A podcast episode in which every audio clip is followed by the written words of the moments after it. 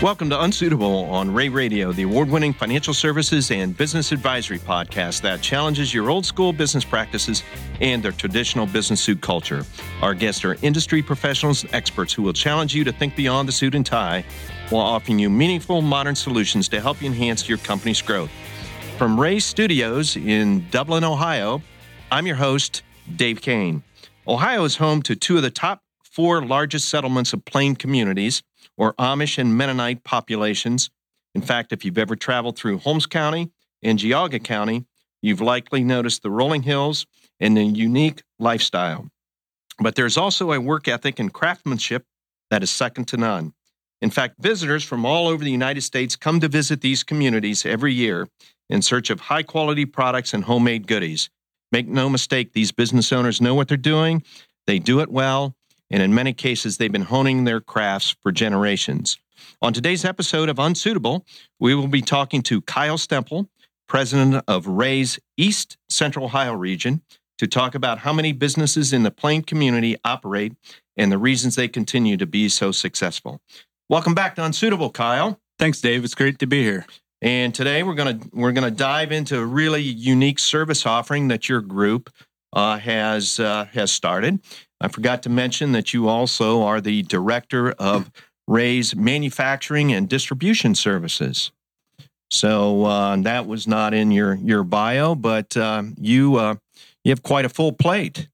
Yeah, it seems uh, uh, you know in this firm we all we all wear a few hats. Everybody's got to pitch in when we need to. So you know, as we uh, as we talked uh, earlier this week, getting ready for today's uh, podcast, you know, we talked about all your uh, professional cr- credentials, but we also talked about your work life balance. And I want to commend you on kind of the uh, the work life balance that you've been able to generate as a professional. You know, it seems that um, things you enjoy are, you know, hunting, fishing, golfing, spending time with your kids you know, you even shared a story that, uh, you know, you took your kids out four wheeling just to kind of be out in the woods. Yeah, the kids love to go out on the Polaris and uh, go feed the deer. And uh, so, what as as we had that conversation, I thought, this guy's not your typical CPA. This is not your grandfather's CPA. This guy is really very different from this the stare. You're not a stereotype CPA. Dave, that's one thing that I think that makes Rea unique is that we do not have a lot of stereotypical CPAs. We've got a lot of people that come from different backgrounds, from different communities, and uh, I think that's what makes our culture as amazing as it is here at Rea and Associates. You know, we talked about the manufacturing services that you oversee.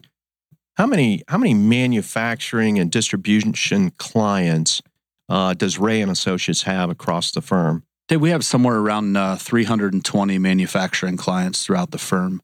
Uh, those 320 clients uh, make up about 16% of our firm's total revenue. And obviously, there's a wider range of services that we offer those manufacturing clients. Now, as the director of the manufacturing uh, group, you guys are charged with being a solutions finder and finding a, a need in the marketplace. And certainly in our introduction, when we talked about the plain community, you guys uh, found some solutions, found some services for uh, the plain community. And we want to talk about that a little bit today. First of all, let's start with how did you how did you find the need for the services within the plain community?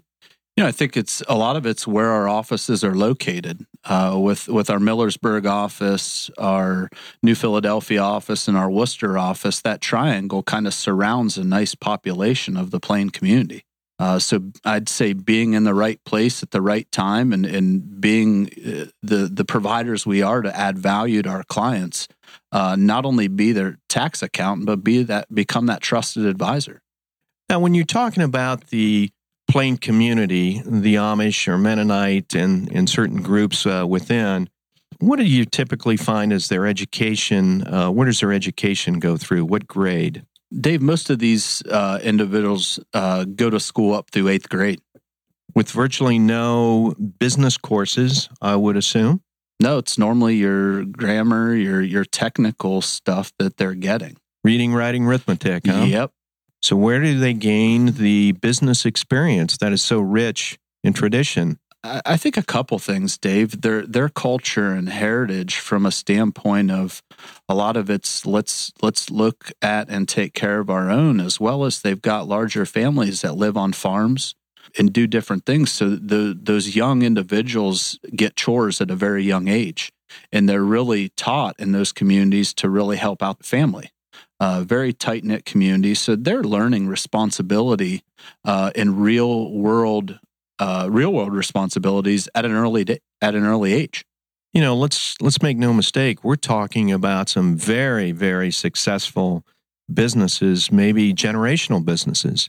Most definitely. We at Rea and Associates have a lot of clients, you know, in that plain community that are that are easily switching to that third generation and not having near the issues going to the third generation as what I would say our other normal businesses would.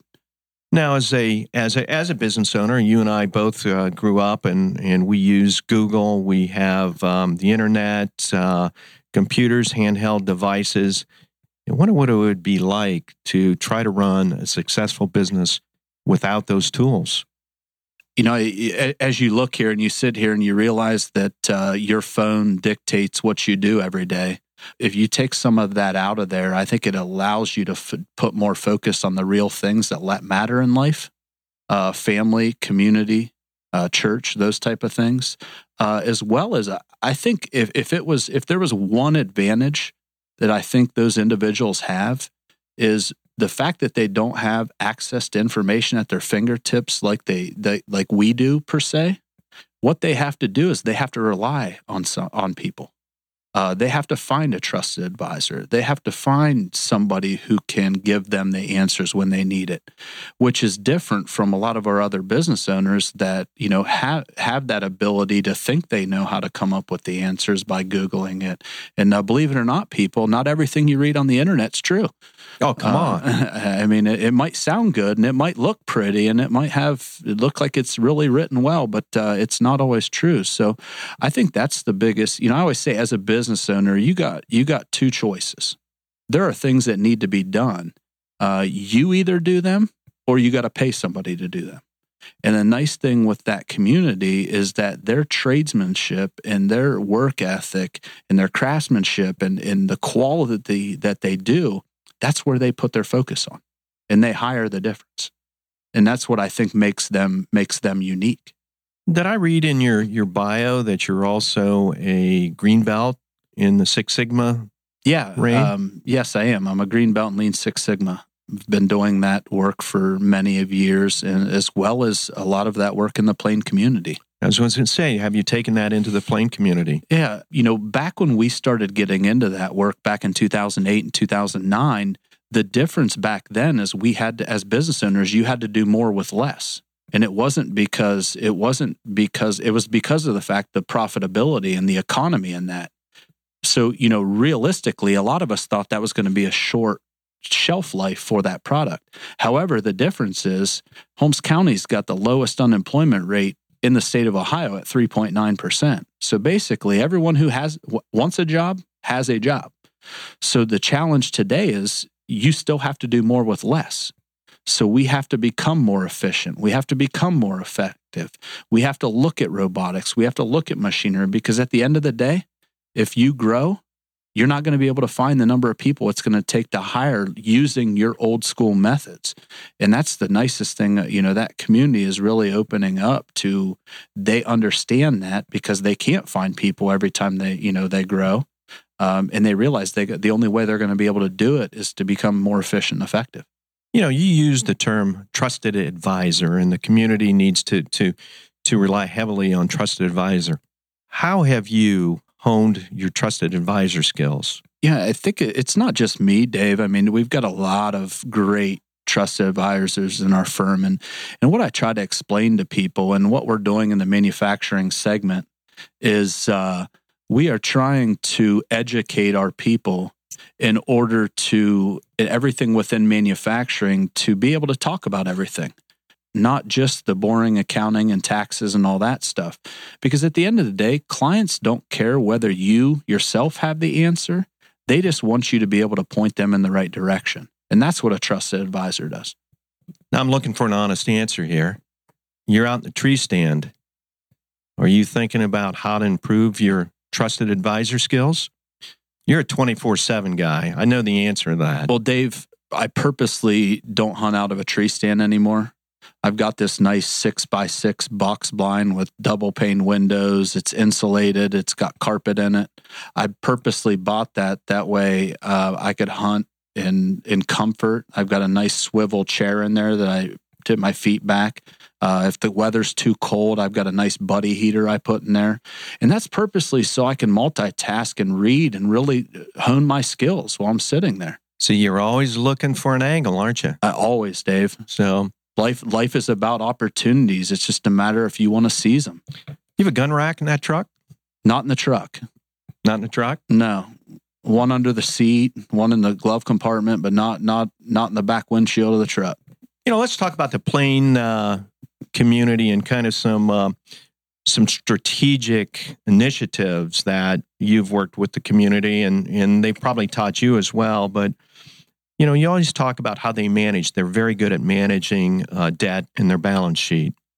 How how have they been able to accomplish that, and what have you seen? That community is what I'll call allergic to debt, meaning that there's good debt and there's bad debt, and their focus is on minimizing the debt as quickly as possible that community was hit with the recession just like any of our other communities.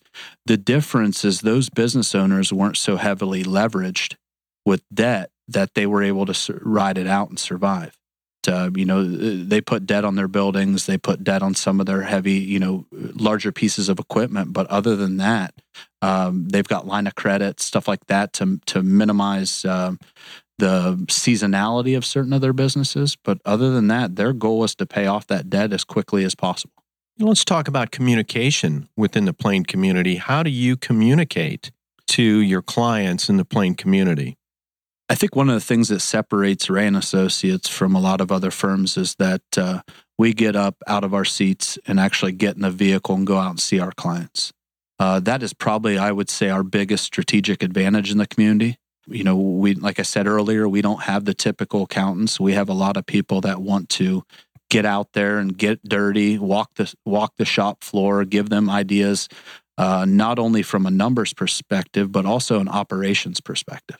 You know, all this all this work you've been doing over the last uh, year and a half, your handicap has had to suffer. What is your your handicap these days? I always like to keep track on our guests what their handicaps are, just in case.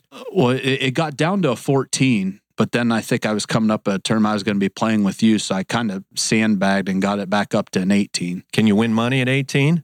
Uh, oh yeah. So now, not me, no. Other people at 18, yes. yes. I, I tend to buckle under the golf pressure. Mm, I'll bet you do. You you're a little bit uh, you're a little bit shy and backward. I can see. Yeah, yeah. You know, do um, did you guys develop a really specific newsletter for the Plain community? Uh, with the help of our practice growth growth group, uh, we developed Plain and Simple.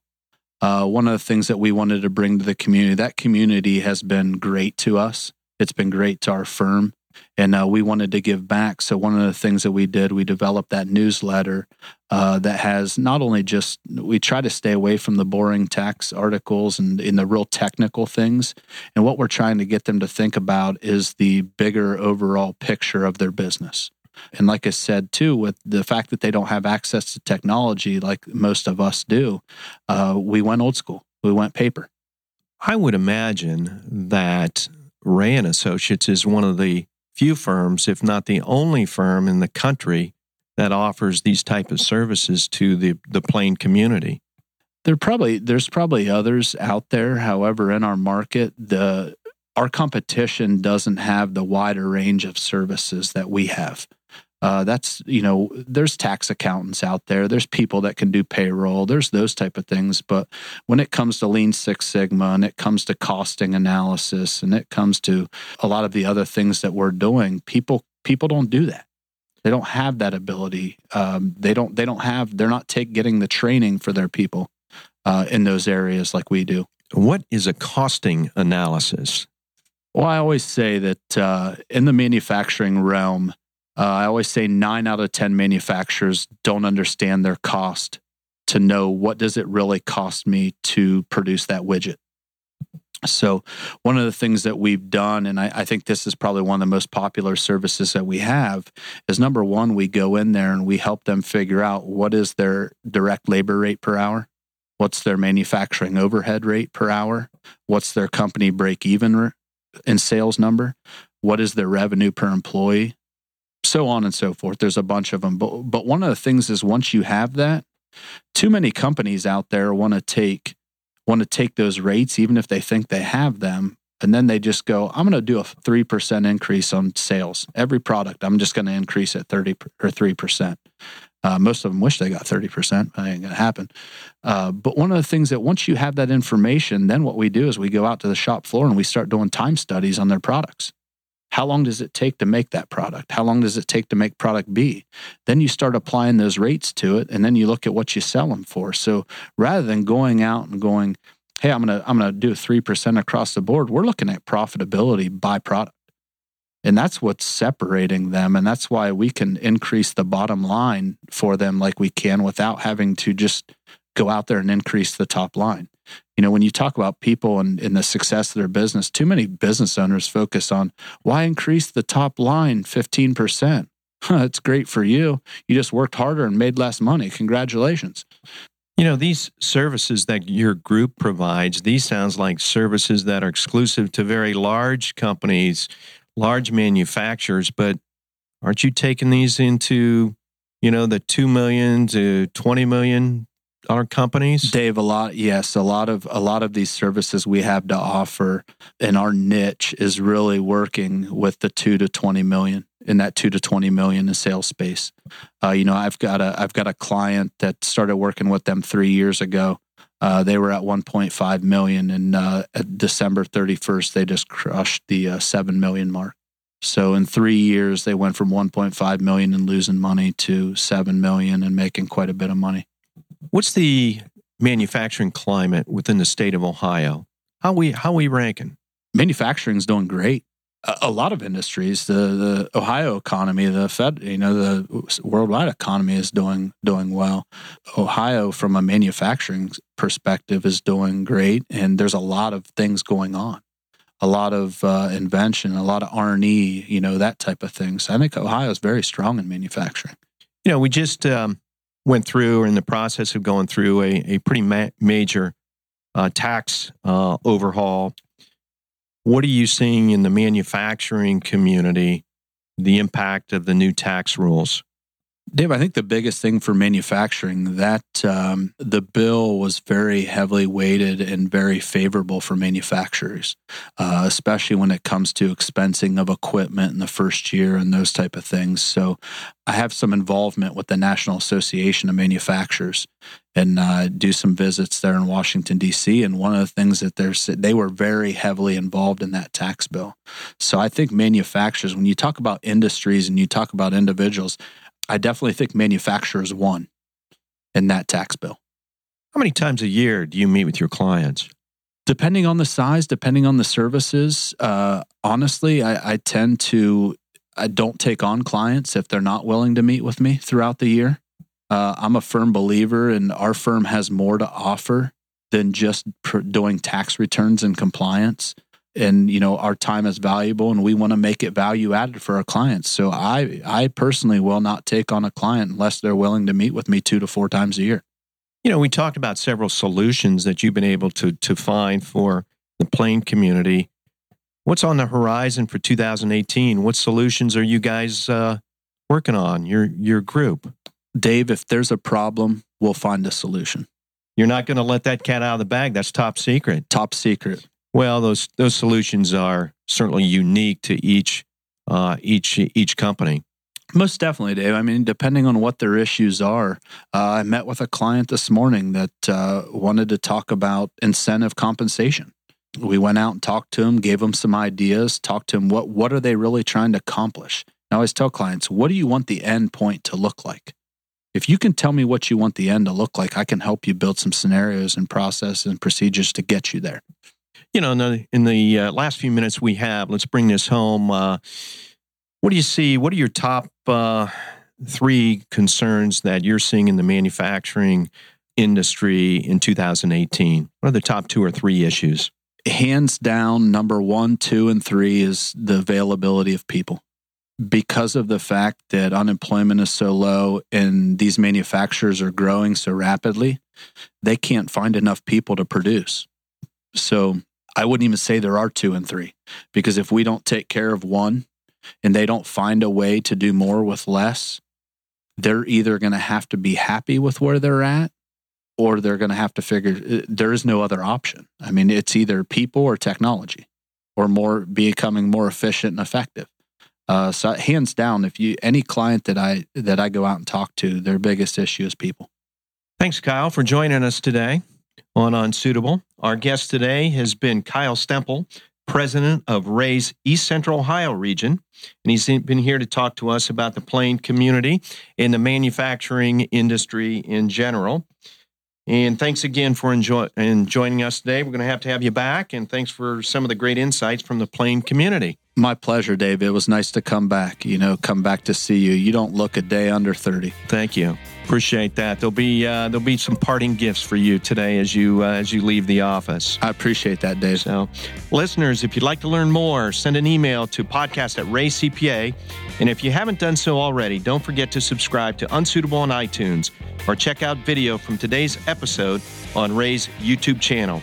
Thanks for listening. Until next time, I'm Dave Kane, encouraging you to loosen up your tie and think outside the box. The views expressed on Unsuitable on Rea Radio are our own and do not necessarily reflect the views of Rea and Associates.